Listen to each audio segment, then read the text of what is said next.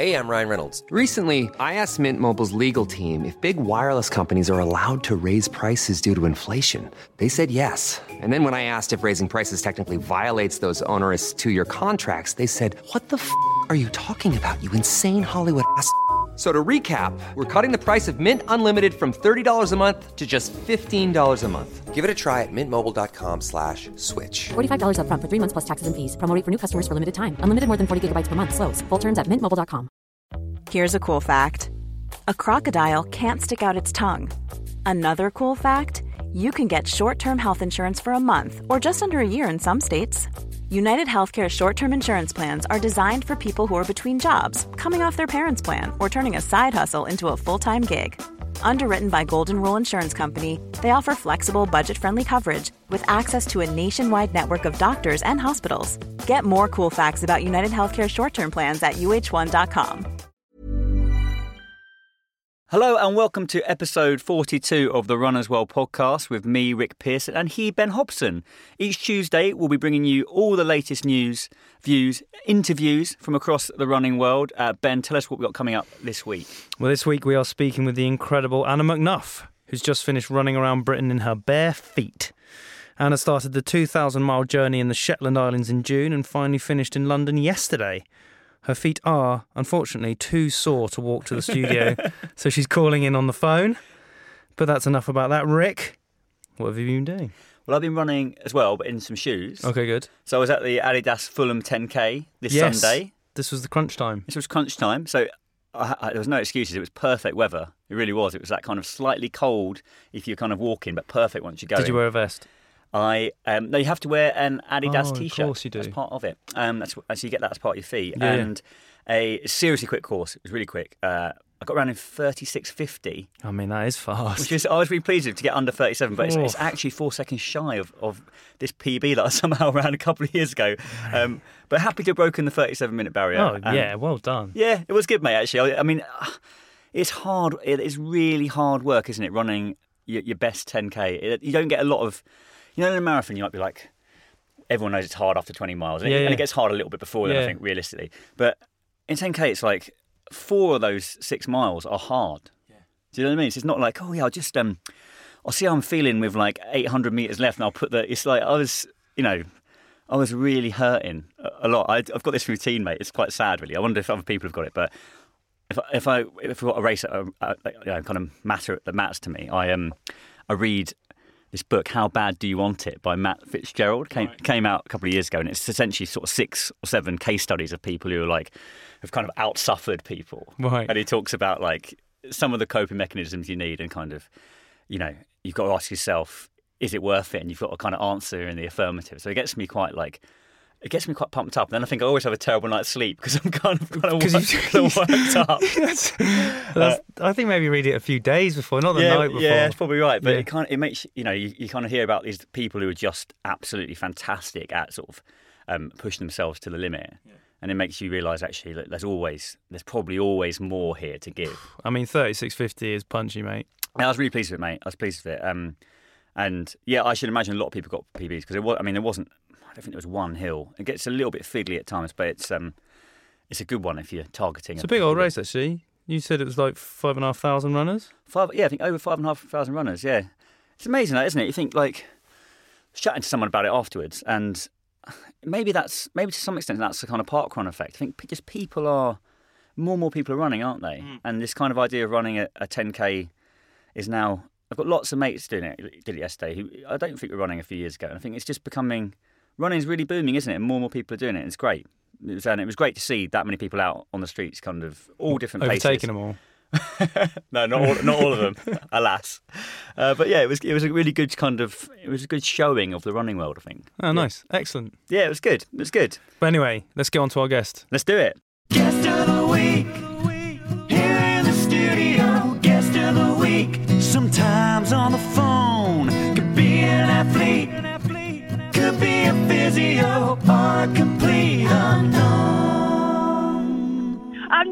the studio. I'm on the phone. Oh, you're on the phone, not in the studio, but that's okay, I Anna. know. I feel like you've got the kind of force of personality to make a phone call work just as well as some people do in person, or if not better. I also hope that you are just now lying down. Hmm. Oh my gosh! I tell you what, I've got my feet in some shoes. I'm wrapped up. It is blimmin' cold out there. It is. Yeah, Uh, unbelievable. Did you finish? Was it, you finished yesterday? Did you? That was when the, the challenge came to an end. Yeah, around about two o'clock yesterday on beautiful Wimbledon Common, which is full of all the slop, slop and glory that I remember in cross country as a kid. Oh, it must feel a, a massive relief, Anna, to be to be back home, not running around in your bare feet, or are you in fact kind of missing it? Oh, it's weird, you know. Like I, I definitely was kind of happy, sad yesterday when we got, when I got into the last mile, and I thought, man, this is it. And I was, you know, I had like a hundred runs with me yesterday, and I just thought this has been amazing. But I, uh, I am just full of relief. I just am so happy about opening my eyes and not having to go running and being able to put shoes on and just being able to relax a bit. So yeah, huge relief. Oh, that's what I wanted to ask you about. It, are you now just desperate for some shoes? Yeah, I'm just stealing them off strangers. um, yeah, no, I actually like. I, I'm definitely. I've been amazed with the whole minimalist barefoot journey. Like my physically, like in terms of my muscles and stuff. I've had one calf injury in 2,300 odd miles, and other than that, my body's been amazing. So I'm I'm definitely in minimalist shoes for life. But it got a bit restrictive at points over gravel and all the kinds of different surfaces I've been on. Um, so it is just, it, yeah, it's nice to be able to put shoes back on. Oh, I was going to ask you actually about surfaces. I want you to I want you to grade these in best to worst. Okay, surfaces. Okay, right. Okay, so you've go. got we've got grass, sand, cement, hard packed trails, or gravel. Okay, I'm going to go. The best is actually sand. Okay. I'm going to go sand. If you can find the sweet spot between the soft sand and the hard sand, that sweet spot down the middle, seems a wide beach. Uh, then I would go grass. Um, then I would go cement because if I get stuck in cement, then maybe I can just kind of stand there and then I don't have to carry on running. People can just see me like a statue. So I'm going to put that one in the middle. And then um, I'm going to go hard packed, the next one down. And then the last one, the worst, is gravel. That's the pit. If you ever park somewhere that's gravel and you haven't got your shoes on and you go, oh, I've just got to get something from the car, and you walk five steps in gravel, that's the Yeah. worst. It's like being lightly slapped round the face. Yeah. That's, that's exactly what gravel is. Yeah. So- yeah, it just feels like that. I, I wonder if you could all rem- just remind us all, Anna, about the motivation behind running through Britain in your bare feet. Yeah, I know it sounds bonkers. I fully accept that. It, it, it's all been for girl guiding. So it was about encouraging girls to get out there, do adventures, get messy, muddy, but ultimately to take on things that that kind of push them, you know, that test them a little bit and put them on that line between terrified and excited. So I was just encouraging girls. I did about three talks a week. I think in the end I spoke to about 1,700 girls all the way through the country about taking on those kind of challenges and just trying to show them that girls do adventures too. We love getting messy and muddy. So can we expect a sort of a next generation of barefoot females attempting these kind of challenges? Yeah, I think I'm in a, a bit of trouble with a lot of parents down the country. Also, there's a lot of children that want big pink hair now, so I've, I've got to fight that battle. Um, but yeah, it was amazing actually because kids, in a way, they kind of they're, they're curious about it, but they don't see it. They don't see why it's quite as mad as adults would, uh, and they all want to slip their shoes off and run around outside. Um, so I- I've definitely, I think, encouraged a few more kids to to kick their shoes off for a while. But I have explained to them. I said it's probably best on grass or sand, but you know, go for it. Yeah, yeah, glad to hear it. Um, was there any point at which you thought that this this was unachievable when you were halfway through the country, or at the beginning maybe? I don't really know when you thought. That, Yeah, I'd say day three. Right. I'd say day three. Honestly, uh, I I'm being serious when I because I'm used to taking on crazy stuff, and normally you start and then everything kind of releases and you're you're let into the adventure and you're gone. But on this one, three days in, my feet were sore, and I'd only started. I didn't. I did like a seven mile day, then an eleven mile day, then a fifteen. So I'm building up gradually, and my feet were in agony. I was sleeping for twelve hours a night, like absolutely just bushed and I just and the tarmac was quite tough up in Shetland, and I was having to like scramble through fields and getting my toes stuck in peat bogs and all of this stuff. And I just thought, have I gone too far this time? And of course, at the start of the journey, the whole energy on social media is, yeah, you're off, awesome, like you're going to do it, Anna. And I was just thinking, am I going to do it, or have I just gone too far? Am I just going to be miserable for five months? Um, and and then um, and then I think it was about six weeks in. I woke up one morning and I went and like bashed out like 24 miles, and it was fine. And I thought, do you know what? It's going to be fine. It's going to be hard, but I'm going to be okay. I'm going to keep going. Still, six weeks. Six weeks is a long time to be sort of like struggling along. Yeah, yeah, it is. It was a lot of questioning myself. Um, but I thought, and that's when I just, it's like anything, isn't it? It's like running a marathon or even a 10K. Like, I just brought it back down to the, right, I'll just do the next few miles. I'll just Yeah. think about the next few miles and keep going like that. And then there was a point after about a thousand miles where I got a foot infection. And, um, that was that was two weeks off my feet, and I I thought, oh no, is this the end of the run? Like, is it? Am I done? Um, and and I actually managed to get going again. So that was cool, but terrifying at the time. What did you learn about barefoot running, do you think, through this process? Because I think it's probably a, a very misunderstood um, part of running.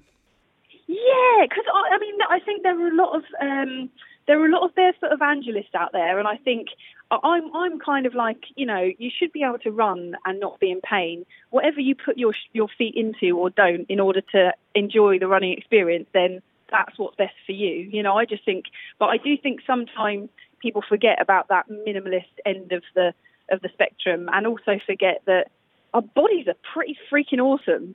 Um, and they can adapt. And I think the big thing with barefoot running is I did what everyone else did. You know, a few years ago, I went out, bought the bought the Vibram Five Fingers, ran 10k, and smashed my calf to bits, and went, I'm never doing that again. um, but I did take like a good, I guess, like three and a half years to get myself used to it for this run. So I think.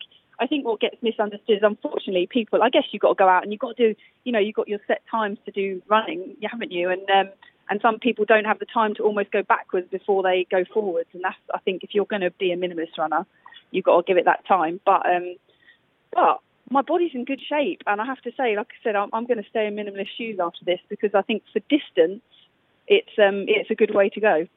Um, you mentioned the the um your your foot infection, which I don't know if people following you on social media probably would have had far too much insight into. Um, Did you see that picture? yeah, did it was you, gross. Did you see it? Did you enjoy it? Were you No. eating breakfast? No, it was it was it was. To be fair, I think that I've never seen anyone else's feet more. Uh, um, Sharing is caring. It's you know. true. But do you think? I mean, that must have been an actual, a, a real low light having a foot infection because there was. I- think that people would probably assume immediately when you started this whole venture that a foot injury or something nasty like that is going to be the end of it. Yeah, I think that's it. And and I tried to keep it in perspective, which was, of course, this was going to happen at some point. It was kind of a case of when. And uh, but I think the thing I struggled with the most was the unknown of it because I'm used to getting muscular injuries, you know, and I and that that you kind of know what you're dealing with because you've been through it before. And also, if you don't move that area, it doesn't hurt. Whereas the scariest thing about having this foot infection, and because I had such hard skin on the bottom of my feet, and the infection was like ten layers down, a it was just waves of pain when I wasn't even moving my foot, and and b I had no idea how long it was going to go on for, and what would what what would then happen? You know, is is my is my foot going to go black? You know, is this am I about to get sepsis or something? You know, I'm asking myself all these questions, and um, but but like gradually, you just had to think, right, trust yourself. What's going on right this very second? I managed to get some antibiotics, and uh, and I was actually rescued by an ultra running doctor. Whoa, amazing. Who said, you know, he said, uh, yeah, I can come and see you, Anna. His name's Adam, legend of a guy. I took to Twitter to try and find a doctor that actually got it because a lot of people were telling me just just rest, go away for three days, and I said I'm in quite a lot of pain. And uh, this ultra running doctor said I can come and see you, but I've got to go and run a marathon on a track first, and then I'll be there. That's brilliant. Well, apart from the the ultra running doctor, you, you were joined by a lot of people on on this trip, weren't you? Kind of encourage people to go and run different legs with you. Yeah, this is what was amazing. So I had over 2,000 people join me on various stages and just a day at a time.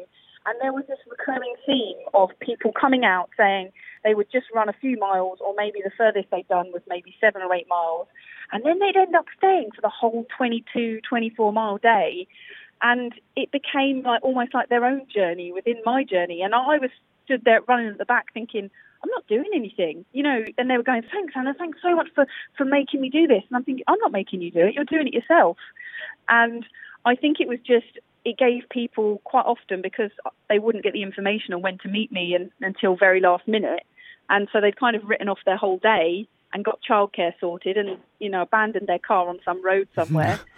and and when do you ever do that when you're going for a run? And it was all they didn't know where they were going. They they left the navigation to me. So I think that sense of adventure and the fact that we often stopped for a coffee or at the pub halfway through.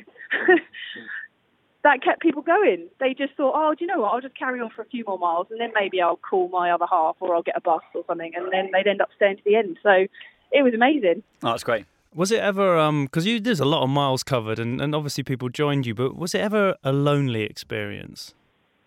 Yes, definitely. Not not lonely. I never got lonely in terms of not having anyone with me because I'm totally fine with my own company. But I definitely got weary and and lonely in the sense that it's a big thing to carry on on your shoulders. You know, this constant uh, sort of pressure and the challenge you've set yourself, and no matter how much other people are trying to help you out with logistics and and making life easier for you, at the end of the day, you're the one that's got to run the miles, you're the one that's got to give the talks, and you've got to find a way to keep, yourself going, and that just gets exhausting. And so I think that was the loneliest thing is thinking no no one else can take this from me. No one else cares as much as I do, absolutely, about what I'm doing. Um, and and that just that is weary when you've been doing that for six months, constantly picking yourself up, carrying on, picking yourself up. So that's why I think it's such a relief to be done. To go, oh, I can be as demotivated as I like now.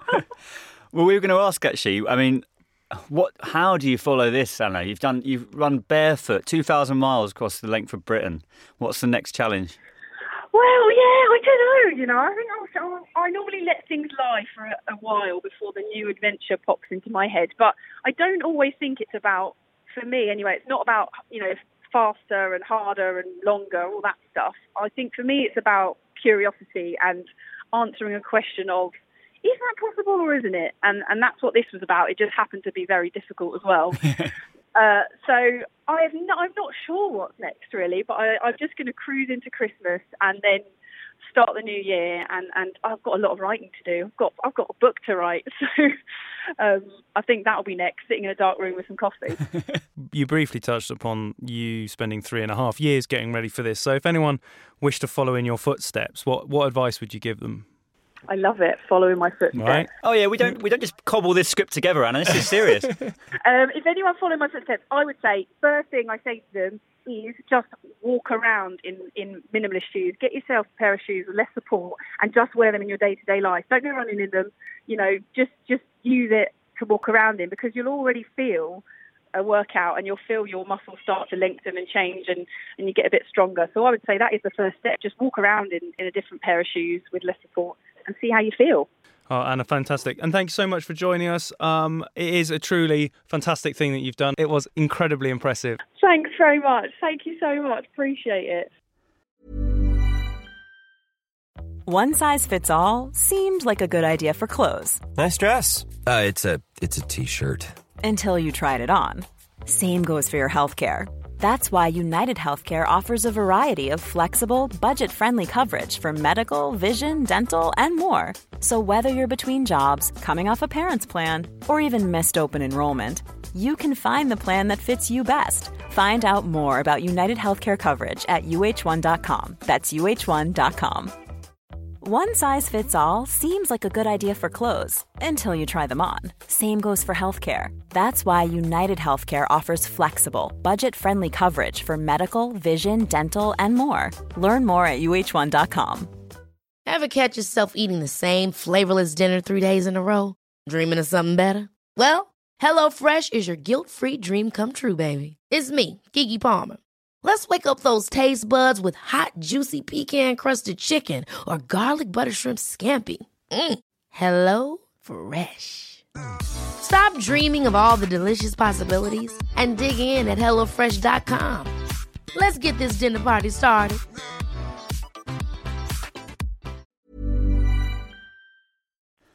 So, just speaking with Anna, weren't we, about barefoot running? Yeah. Which I think is, I think it comes in for a lot of flack, partly as a kind of backlash against, you know, the kind of born to run effect. Yeah, and also the the, the, the knock on effect of the whole Vibram like uh, court cases and, and companies claiming things and people adopting shoes that they shouldn't have and, and all that sort of stuff. I think that there was so much sort of hype around it and then it, it imploded very quickly. Yeah, that's right. I think people kind of over amplified the benefits of barefoot running, Yeah. and the Vibram co- um, court case was essentially them saying you've made you've made certain claims here about Mm. running barefoot as a lack of you know you would reduce injury risk. But um, I think it's worth bearing in mind a couple of things. Some of the world's best runners grew up barefoot, Yep. so it's still a thing in East Africa, just uh, partly through poverty, really. Hmm. You know, just they just don't have shoes. So like Haile Gebrselassie, Kipchoge, both decent runners. I think we'd agree. They're all right. They're all right. They both grew up running in bare feet, and obviously, you know, that this it's not to suggest that that's the reason that they're good, but it does play a huge role, I think, in the kind of formative Yes, years. de- yeah, developmental side of it in terms of small, uh, malleable uh, children bones. sure. If you gr- you know if kids are running around, you know everything's pliable and soft, and muscles grow around these things and form. And so yeah, if kids are running around barefoot, then their feet naturally Yeah. grow in a in a way that accommodates that that movement pattern. Yeah, I think that's right. I think so. A kind of a childhood spent out of shoes, as much as practicality allows, is probably still still a good thing. Yeah, yeah. I think um, For sure. And Anna said that, didn't she? She kind of talked about it's as, as important to think about the shoe you're wearing when you're not running. So your kind of lifestyle shoes. Mm. So your kind of Vivo barefoots, or I think actually a lot more companies are, are cottoning on to that. Yeah, I mean, so obviously my, my boy is three, and I've he's had a few pairs of Vivos. Yeah. because you know I in my head I'm just like he needs to. He can't run around barefoot in, as much as I'd like to let him do that in Leighton. I don't think it's advisable. So he's he's got his his Vivos, and I kind of feel like that's a nice thing for him. Like in my head, I feel like I'm giving him the best f- footwear developmental chance. I mean, maybe not. Kids just move around as they want to, but it, you know, I kind of feel like that's a good thing. I, I agree. There's there's these amazing uh, images online. You can easily Google it, but it's um where someone went and uh, I think it was early 20th century looked at a kind of barefoot tribe and the kind of and the running the shape of their feet, Mm. which are very much kind of fan feet, Yeah, so kind of like thin at the heel and, and fanned out. So uh, quite large spaces between each toe. So you get this very, very, very sort of stable base um, from which to to walk and run. And that, I mean, that, that makes a lot of sense, doesn't it? You can think actually, if, if you've got stability and strength in, in the foundations or something, that's going to have great knock-on effects to how something overall moves. Well, I mean, if you look at the gait cycle, it's called a toe off, right? Hmm. So when you launch, you know, the final end of the gait is when you, you know, you're pushing off, and that's your toe off. And then if you think, how often do you genuinely feel like you're toeing off, or are you just moving forward with your whole foot? Hmm. And I think that's where the whole like the, the, the separate argument between these two things is like in a shoe, your foot becomes almost like a a, a one entity, whereas in a barefoot ideal is that every single toe, metatarsal, whatever, is an individual part of the gait. And I feel like that's where the two things kind of like the, the barefoot thing is advantageous because you're Yeah. kind of like the movement within the foot is at its most in terms of like biomechanically. Yeah, I agree. I agree. Um, in my limited sort of experience of doing barefoot running, I, do think Anna's right in that we need to think about surfaces as well. Because I think the easiest way, isn't it, is to go out and run on cement. I think you think, or like you know, just concrete. Um, but I do think the kind of natural surfaces. When we talk about natural running, I think we need to bear that in mind that the the surface needs to come into that natural um, argument as well. And actually, man-made surfaces. If you say, look, we were born to run in bare feet, maybe that's true, but we weren't born to run barefoot on on concrete. I don't think there's not any kind of like evolutionary history of doing that. Um, so I think if you are going to do it, yeah, stuff like grass, or if you are lucky enough to near, live near sand, it'd be interesting to know what our listeners have to think about barefoot running. Yeah, and if they do add that into their training, I'd like to hear more. Like if people go, yeah, I do all my sessions, but I always finish with a few barefoot strides or Mm. something like that, just to sort of keep that, you know, natural running instinct alive. Keeping your foot in the game. Oh, very good, yeah. Exactly. Yeah. So yeah, podcast at runnersworld.co.uk. This is the Runner's World podcast. Well, we received a lot of uh, feedback on last week's episode, which discussed running etiquette or sweaty sweatiquette, as the cool kids say. All the cool kids. yeah, they're all saying sweatiquette. Yeah. Well, they're out happy slapping or something. Oh my god. to recap, uh, RW sub editor and arbiter of good taste John Carroll came on to discuss um, how a polite and considerate runner Mm. should behave. And we discussed everything from kind of shirtless running to suspiciously quick sprint finishes. yes.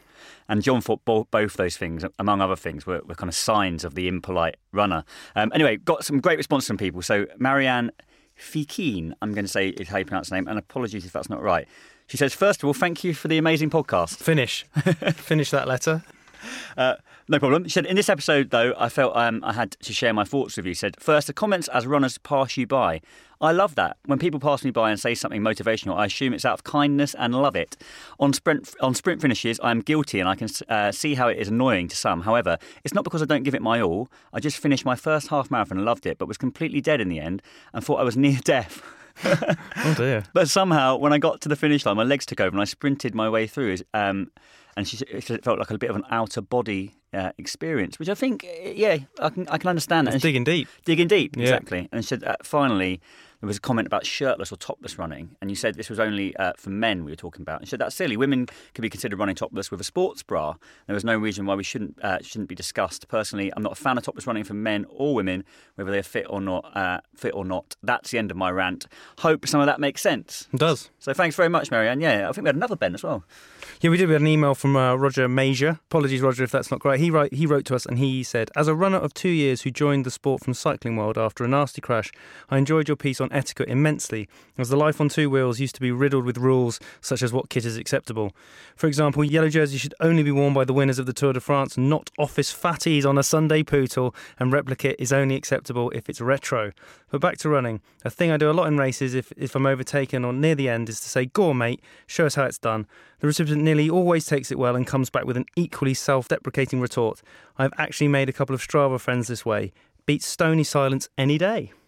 Which is great. And, Yeah. uh, finally, most thrillingly of all, Rachel Stevens. From S Club 7. I don't believe it's Rachel. Ah. Stevens. She says, I found the tips on running etiquette really entertaining, and I love the etiquette song. Oh, God.